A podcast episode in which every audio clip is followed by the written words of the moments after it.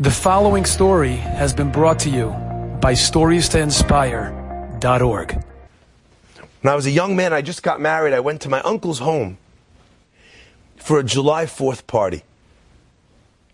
I'm sitting there in the house, and the party is beautiful. We're on the 30th floor overlooking the East River. I think it was East River, where they do the fireworks. So if the fireworks show is beautiful, if you can imagine what that looks like when you're 30 floors up in the sky and the fireworks are exploding all around you. Could you imagine? Amazing. The show is over and everyone starts to go home. We open the door. I'm there with my family, with my wife, new wife, with all of my extended family, my brothers, my sisters. I'm the oldest in my family. So all of my single brothers and sisters are there with my parents. We walk out into the hall of this giant high-rise building and the hallway is packed with people. The elevators are jammed.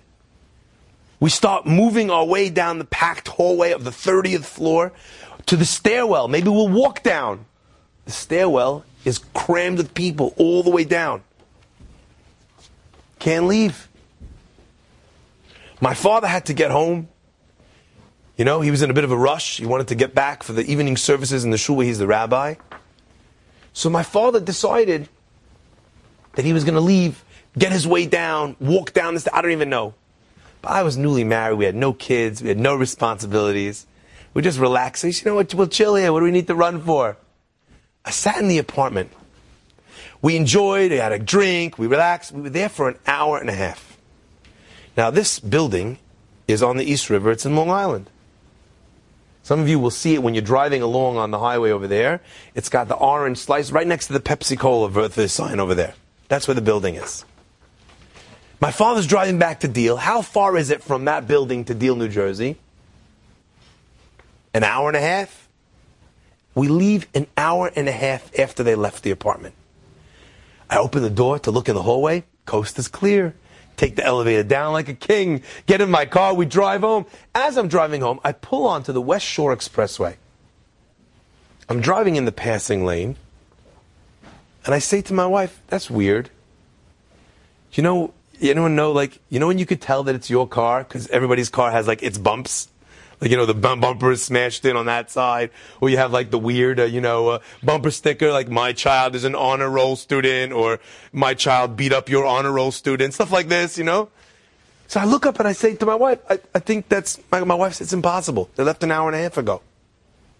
They were let they should be home already. We're only 20 minutes 30 minutes away from anyway i pull up next to the car I look in the car. It's my father. I can't believe it. Honk the horn. My father looks up. I waved him like with like this weird like what? We didn't have cell phones. Waved to him. Waves back. Don't understand. Go home. The next morning I get to shul. And I woke up to my father and I said, Abba, what happened last night? He says, What do you mean what happened? I said, Last night I was driving home. I saw you in the lane. I come up, I waved hello.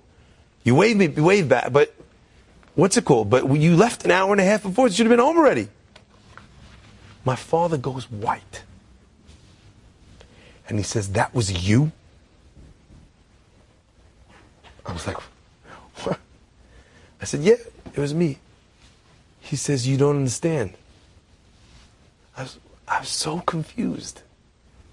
He says, That was you? I said, He says, Let me tell you what happened. I was driving home. It was so late. It took us so long to get out. I fell asleep while I was driving the car. And all of a sudden, someone honked their horn next to me, woke me up, waved to me. I waved back to say thank you to him for saving the lives of my wife and eight children. That was you? This is not physically possible. They should have. Did he get lost? You know? But in exact. Has anyone here ever fallen asleep at the wheel? For a second. Your car starts to drift. What do you have? One second, two seconds before you run into the guardrail? Do you understand the amount of time, the specific, exact timing for me to be there exactly at that moment? Could you understand how things need? That's what it means when we talk about the fact that God runs every aspect of this world. So when we come and ask Him for life, we're asking the person, the being, God forbid, not a person, the being that runs everything. But Hashem asks us only for one thing in return. You want to plug into me for life, for blessing? Don't ask. You don't need to ask. If you're plugged in, you get it because you're plugged in. Zochrenu lechayim, we ask for life. Liman chalukim chayim. Once we're connected with you, it happens automatically. That's when Elul is not dysfunctional. That's when we're not using God, but rather we're connecting with Him. Enjoyed this story? Come again. Bring a friend.